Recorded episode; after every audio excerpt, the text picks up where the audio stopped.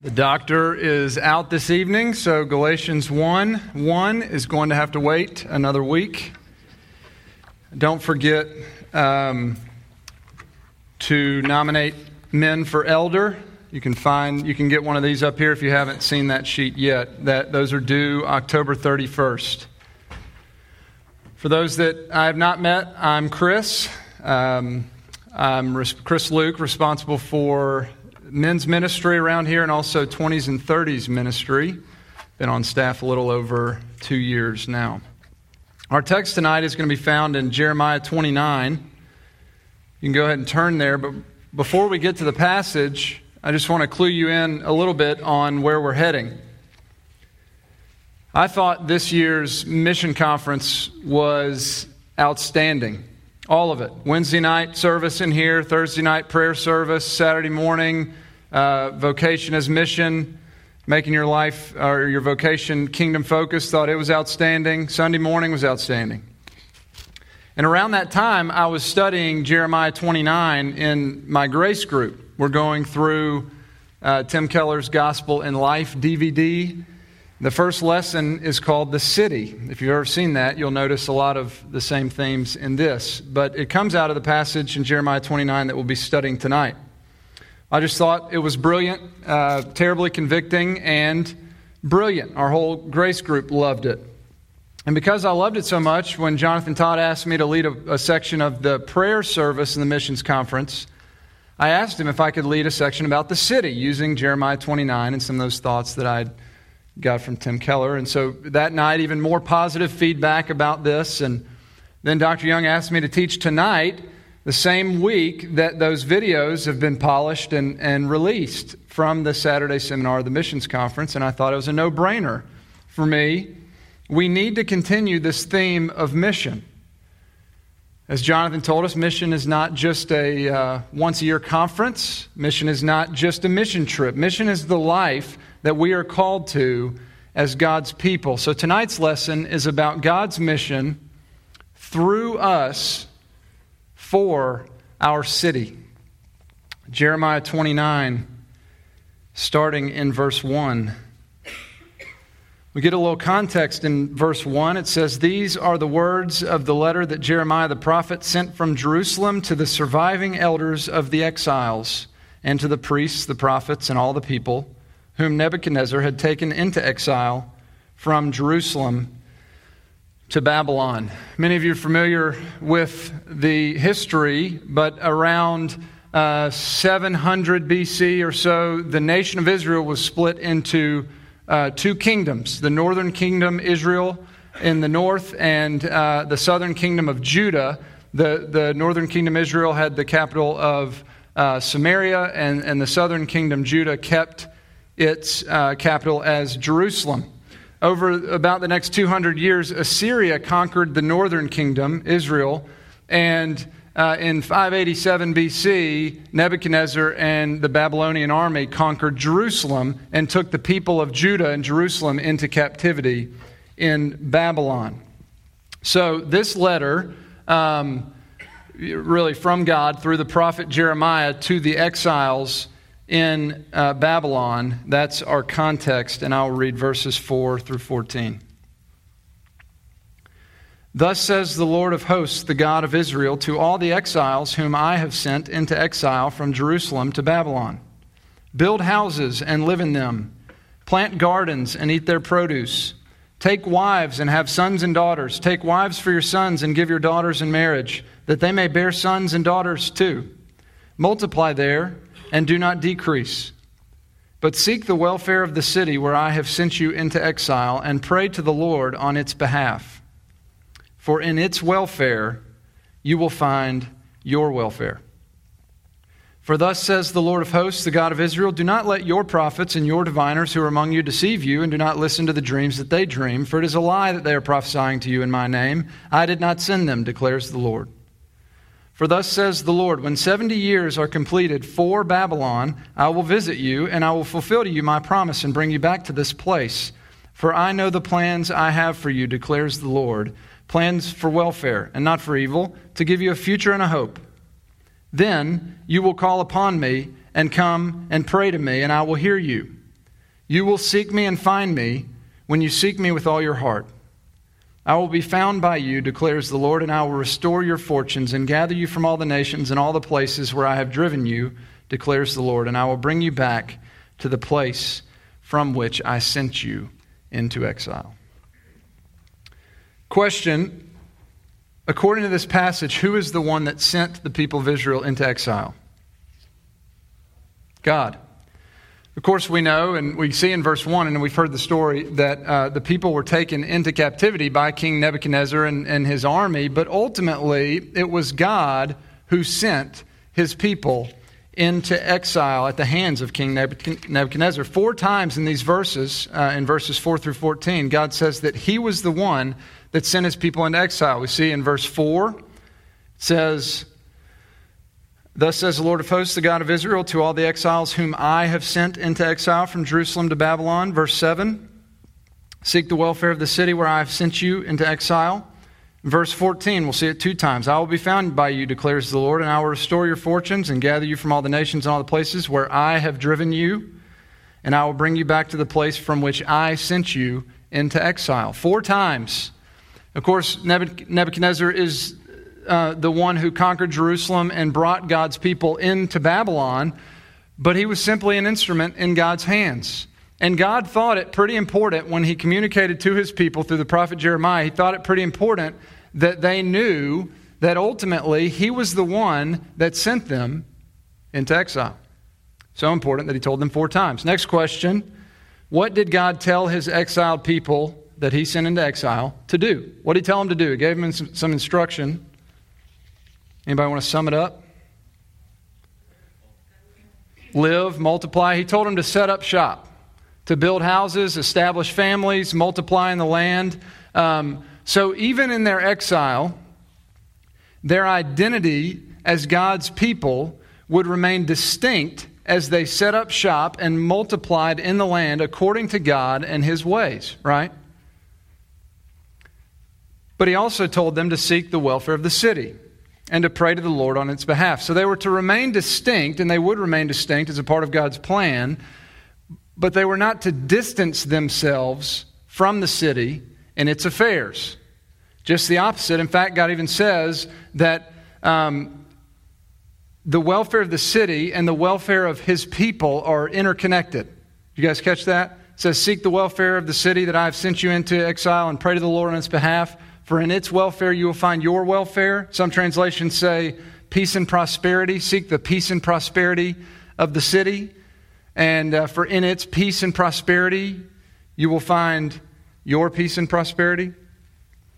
So it wasn't in God's people seeking their peace and prosperity at the expense of the city or separate from the city that they would find their actual peace and prosperity as God defines it, but in being for the city. In seeking the peace and prosperity of the city, God's people would find their peace and prosperity. If you think about it from another angle, from God's perspective, the exile of his people that he, he ordained and, and did, um, the exile of his people into Babylon was for the good of Babylon. Chapter 29, verse 10 even says that the 70 years were for Babylon. When 70 years are completed, for Babylon, it says. So God's people were to seek the peace and prosperity of Babylon and pray to the Lord on its behalf. And through God's people, Babylon would be blessed by God. The next thing to notice is that there would be opposition to this way of thinking and living, not only from the foreign nation, I think that's a given, but also from within the people of God. That's the significance of verse 8 and 9. Uh, do not let your prophets or your diviners deceive you, and do not listen to the dreams that they dream, for it is a lie. I did not send them, says the Lord. This doesn't mean that every prophet in Israel was a liar. The one that we're reading from, Jeremiah, was a good, spirit inspired prophet. But at least it means that there would be those in their midst that, that had their own view on things and would make those views known within the people of God. Maybe it was uh, their view was more culturally informed than informed by the word that God had given to Jeremiah. Maybe their views were more informed by their feelings and fantasies than God's word. It says, don't listen to the dreams that they dream. Whatever the case, the point is that there were those in their midst whom they should be able to recognize because the message that they were communicating was opposed to the message that they received from God uh, through Jeremiah. And, and in recognizing these folks, the people should not follow them, but continue in following God in his ways. The last thing I want us to see here is the context of the t shirt verse. For I know the plans I have for you declares the Lord, plans for welfare and not for evil, to give you a future and a hope. This is quite a popular verse, probably one of the most popular verses in the Bible. I wonder how many people who write it on their Facebook wall know that it was sent to God's people when they were in slavery in Babylon. This is not a promise from God to his people that he's going to make their lives easy. He sent it to them when they were on the front end of 70 years of slavery. I mean, Jerusalem had been sacked, and, and, the people had been taken into slavery. It's hard for us to understand the significance of Jerusalem for a Jew in that day. Maybe if you combine what Rome is to a Catholic and what D.C. is to an American, maybe you're getting close. Jerusalem was center city. It was the center of all their religious and cultural life. So you imagine the Vatican gets sacked and all of the Catholic people everywhere get taken into a foreign nation in slavery. And then, and then D.C. gets taken over, and, and all of the Americans get taken into a foreign nation into slavery. We're kind of getting close. Of course, it was on a smaller scale than if the whole Catholic nation and American nation, you know, get taken over. But the point is, it was the center of their religious and cultural life. It had been taken over, and they had been taken into slavery. And it was in the midst of that helpless, probably seemingly hopeless situation that God spoke these very hopeful words to his people I know the plans I have for you, declares the Lord. Plans for welfare, not for evil, to give you a future and a hope. God sent his people into exile, not for evil but for their ultimate good and for the good of Babylon. Now, it would not be easy for them to set up shop and establish their families, remaining distinct from the surrounding culture. They were slaves, right? Their, and their temptation would probably be uh, to distance themselves as much as possible from the surrounding culture, but that's not what God wanted either. They were sent into Babylon as a part of God's mission for Babylon. Now, Babylon would ultimately be destroyed at the end of this 70 years. But there was a time period, a 70 year time period, where God was sending his people into the pagan nation for the good of the pagan nation. Though, as far as the eye could see, things were bleak at best for God's people, they were to cling to their God by faith, to his plan and his promise to them his plan to use them for his mission in the present, and his promise to rescue them from exile in the future. There's really so much here for us to learn. We too are exiles. 1 Peter 2:11 calls Christians sojourners and exiles. Some translations say strangers and aliens in a foreign land. The point, this is not our home. Our primary citizenship is in heaven with Christ. We are exiles in a foreign land, a particular foreign land, the Memphis metro area, and we have been placed here by God. And just like the exiles of Israel, we too are to set up shop, to establish our families, to multiply in the land, and to remain distinct from the surrounding culture. And though we are not slaves, remaining distinct it's quite difficult for us as well, isn't it? Not only that, but we are also to seek the peace and prosperity of our city and to pray to the Lord on its behalf. Every one of us by God, uh, every one of us has been placed here by God, and He has placed us here in order that through us He would bless our city. Also, just like the people of Israel, we have voices within our midst that are opposed to these ways of God's kingdom.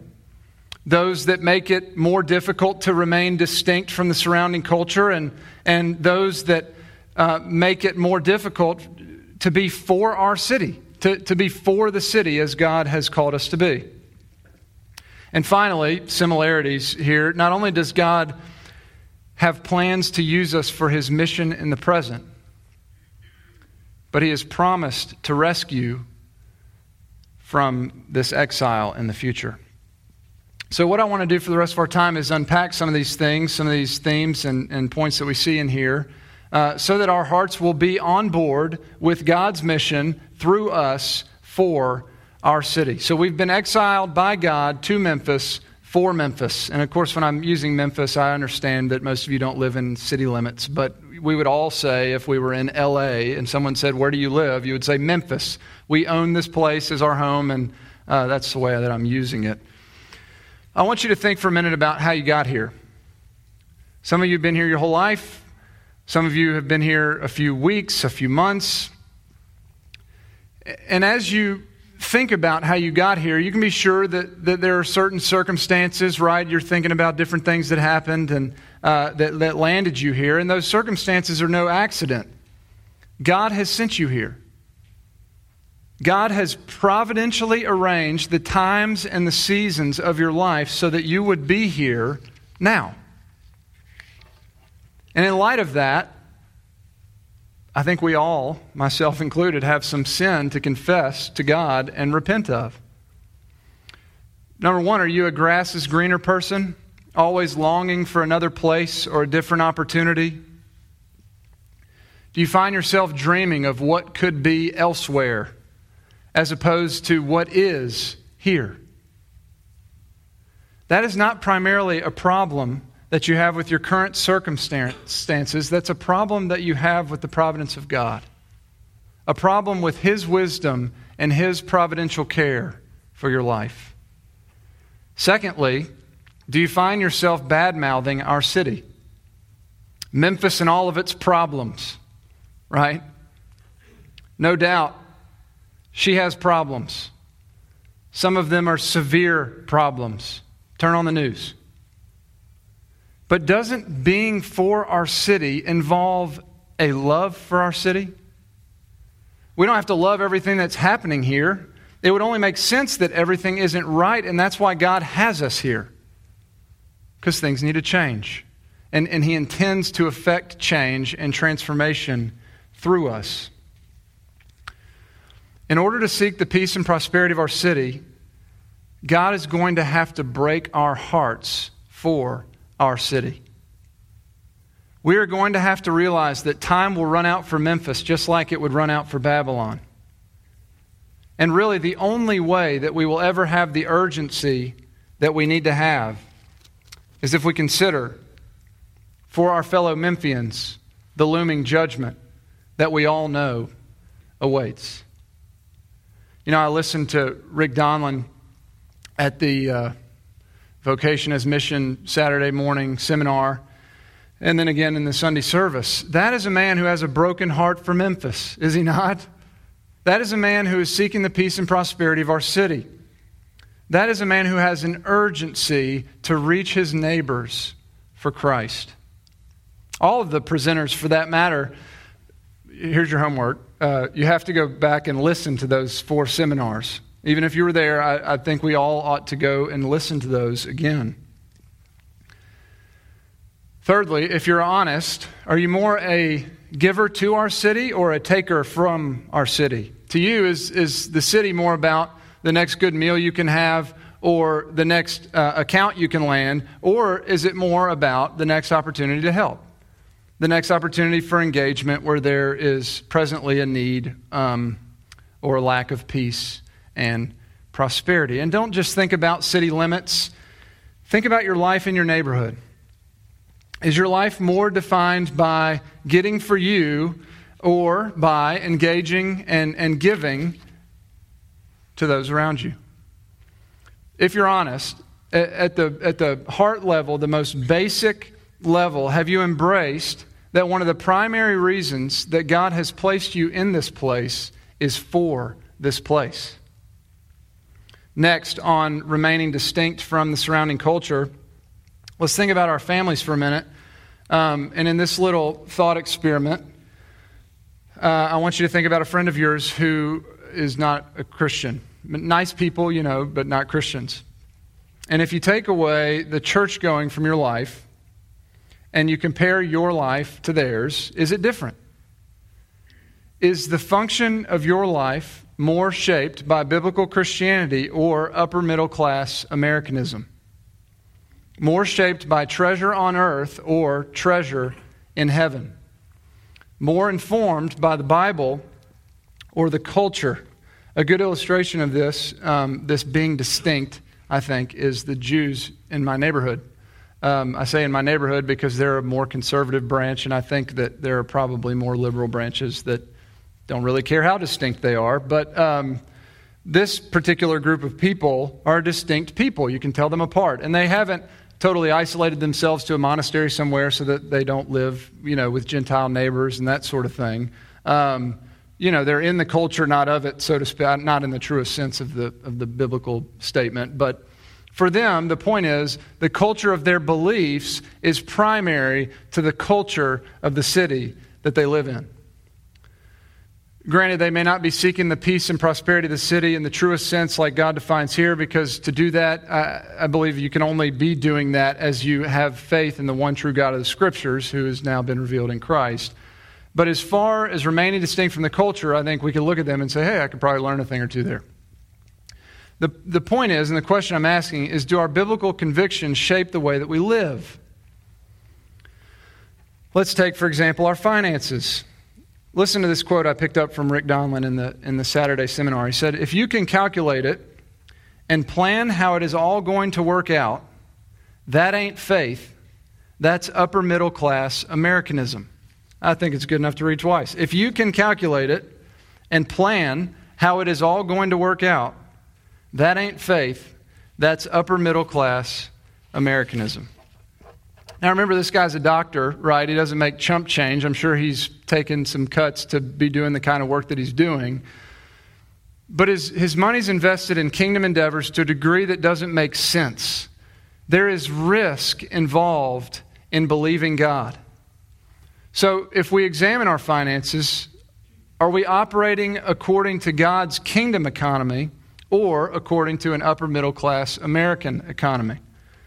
And speaking of kingdom economics, the Saturday seminar by Michael Rhodes from Advance Memphis was, I thought, outstanding. And one of the things he was talking about was, um, or really, I guess all what he was talking about is just radical ways, uh, radical shifts in the way that we use our finances, and not just individual homes, but businesses and things like that. Um, at one point, he was talking, someone, someone said what I think most of us, if not all of us, were thinking they said, Well, what you're talking about sounds kind of like socialism, you know. And uh, I'm thinking, Yeah, that's kind of what I thought. But he said something like, oh, I'm glad you said that. What I'm talking about is not socialism, though it has some similarities. But what I'm talking about is not pure capitalism either, though it has some similarities. What I'm talking about is kingdom economics, living according to the scriptures. I loved that. Uh, it just scarred me when he said that because I thought, oh, wow, are we living according to God's economy or the culture's economy? Are we a distinct people? You know, what makes this all the more difficult is there are those in our midst who are bad examples, those whose dreams are for themselves and not for God's kingdom. The key is that we live according to God's word and we follow people's examples only much as they are in submission and in line with the scriptures. Not just in finances, it's just one of the ways that I can get in your personal space as I stand here and speak, but uh, all of life. Is our, is our life in submission to the economy of God in these ways? Tom Phillips was another one of the presenters at the Saturday seminar. Tom is the owner of Diversified Conveyors, and, and he was talking about leading your business according to God and his ways. He said, We are unashamedly a kingdom business. When we have a problem, we turn to God's word to lead us through. Can you say that about your life? Is, is that where you turn in your family, in, in your business? Now, I realize that some of us might feel inadequate at navigating God's Word. I get in there, I get overwhelmed, I don't know where to go, I don't know how it fits together, you know. Uh, but, but you, you do have good people and you have good resources around you. You have a church that's ready to help. So the question is simply do you seek the Lord to navigate life's transitions in a biblically faithful way? Next, are we a distanced people? Talk about personal space. Have we distanced ourselves from the city and its affairs? You can think of this on a, on a couple different levels, I think. Have we retreated? Number one, have we retreated from engaging the glaring hurts and needs of our city for whatever reason hate, uh, greed, dislike, fear, you know? Number two, have we distanced ourselves from our neighbors? Again, not just thinking city limits, uh, but our neighborhoods where we live. You know, not enough time, too much work, uh, too many things going on. Have we distanced ourselves there? Have we, are we engaging the people around us for Christ? You know, I think the reason that I can't shake the message of Jeremiah 29 is because it has shaken me. If I'm honest, I haven't fully embraced God's wisdom and providential care in placing me here but this message is helping me. I don't have a broken-hearted love for the city like I think this calls us to have, but this message is helping me. And I think as I examine my own heart before this text and before this sermon, um, I think God wants to change not just small things, but major things uh, about the way that my family thinks and operates in, thinks about and operates in this place. If, if, I'm honest, I think it's a little overwhelming because I don't know exactly what God is up to. I don't know what He's going to call me to do. I don't know what He's prodding me uh, to move towards. And that's kind of scary. If I'm honest, I'm afraid to engage my neighbors in a more meaningful way because it's easier not to. I'm afraid to engage the hurts and the needs of our city in a more meaningful, deeper way because it's easier not to.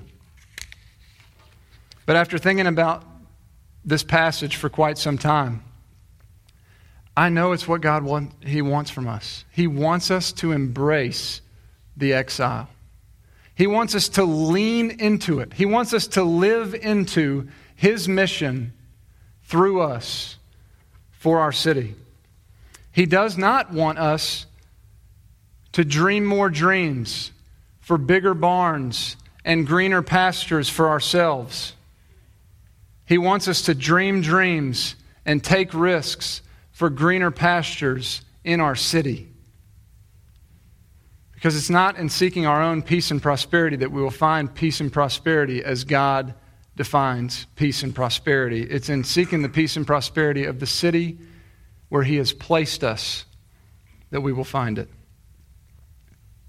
Here's what I know for the last 10 years or so, God has been calling the people of Grace Van to live more simply, to give more sacrificially, to accomplish the Great Commission.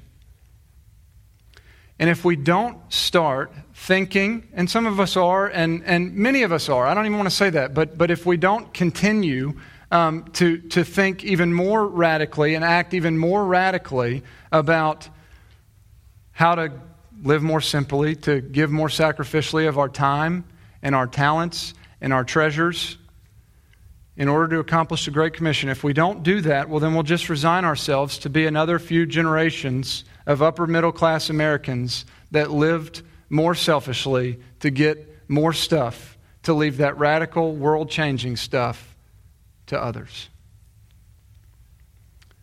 Here's where I want you to start. Begin praying to the Lord on behalf of our city, just for its peace and prosperity. And, and ask Him to give you a vision for how to seek its peace and prosperity. I already announced your homework. I want you to listen to all four messages from the mission conference, uh, the Saturday seminars, and also go back and listen to Rick Donlon's message again. and listen to them prayerfully. Continue, continue in, in praying these prayers, um, you know, for our city as you, as you listen and um, as you meditate on these paradigm changing concepts. Pray that God would give you clarity as to how to seek our city's peace and prosperity. One thing I do know is that it involves all of us being more intentional with spreading the gospel. It's always about the gospel, and, and one of the ways that we are going to seek the peace and prosperity of our city is by being more intentional about spreading the gospel. So that's one thing. Ask God to put more skin on it for you. What can we do as God's people of Grace of Van here in this place to leave a kingdom mark in our city? And a word of caution in these prayers uh, one thing that I've noticed in myself and in certain conversations with others is the yeah buts are quick to surface in our response to what is being pitched. Like, Rick Donlon is awesome, yeah, but, you know, God isn't calling everyone to Binghampton. Alan Barnhart, man, that guy, he gave away hundreds of millions of dollars and resigned himself to live like a normal human when, when of course, he's not. He has all this money.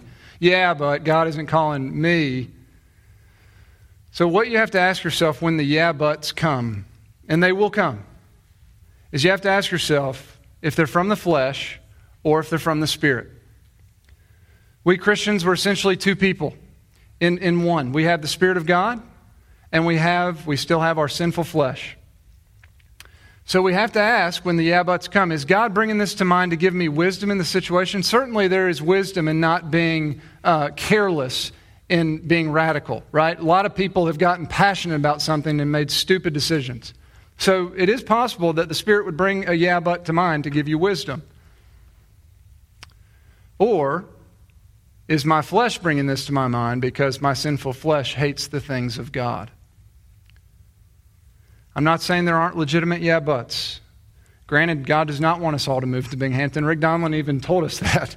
Um, but surely God would have some of us engage an impoverished area of our city in a uh, more um, intentional, deeper, long term way. Just make sure when the yeah buts come that you take them captive for obedience to Christ. Is this thought from the Spirit who wants God's glory, or is this thought from my sinful flesh who wants me glory. So, to close, in the same way that you might be a little overwhelmed, or I am, and you might be too, um, or maybe you just tend toward despair. You hear messages like this and you go, you know, man, this Christianity thing, I figured out one thing, I never get it right, you know? And uh, maybe you tend towards despair. But you know, I think the Jewish exiles had to feel the same way too. After all, one of the reasons, I mean, that God announces for their exile it is in his providential, sovereign, uh, good plan, but it was also because of their disobe- disobedience, right? So they had to feel that weight of, man, we have blown it. They were facing a lifetime, a li- 70 years. They're facing a lifetime of oppression and uncertainty, and they had no idea how this thing was going to work out. But I think that's the significance of the last few verses in our text, verses 10 through 14. They were to embrace God's plan through them and live in the present according to God's promise of the future. Their identity was not to be wrapped up in their exile. Their identity was to be wrapped up in the God who exiled them for his purposes. Their identity was not to be wrapped up in the culture in which they live, but in the God who promised to rescue them from exile in the future. They may have found themselves helpless as to how to navigate the coming days, but they had hope of a future with their God.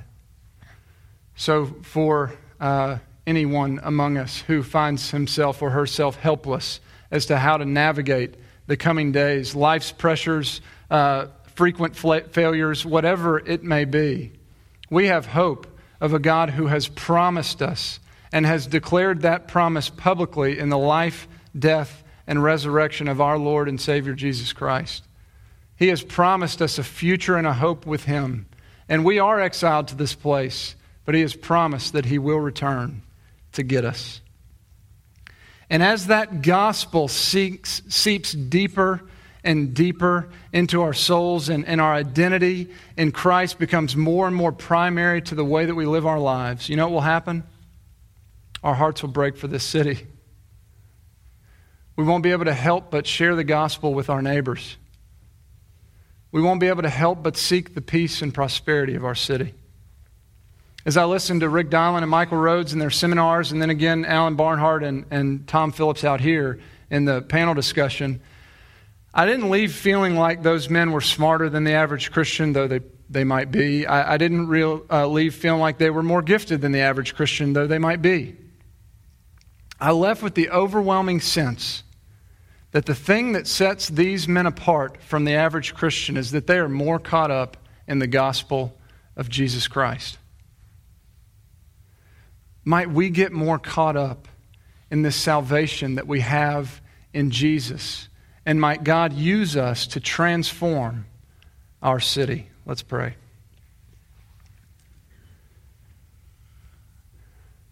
Father, everything we have is a gift. Most precious of all of the gifts is eternal life.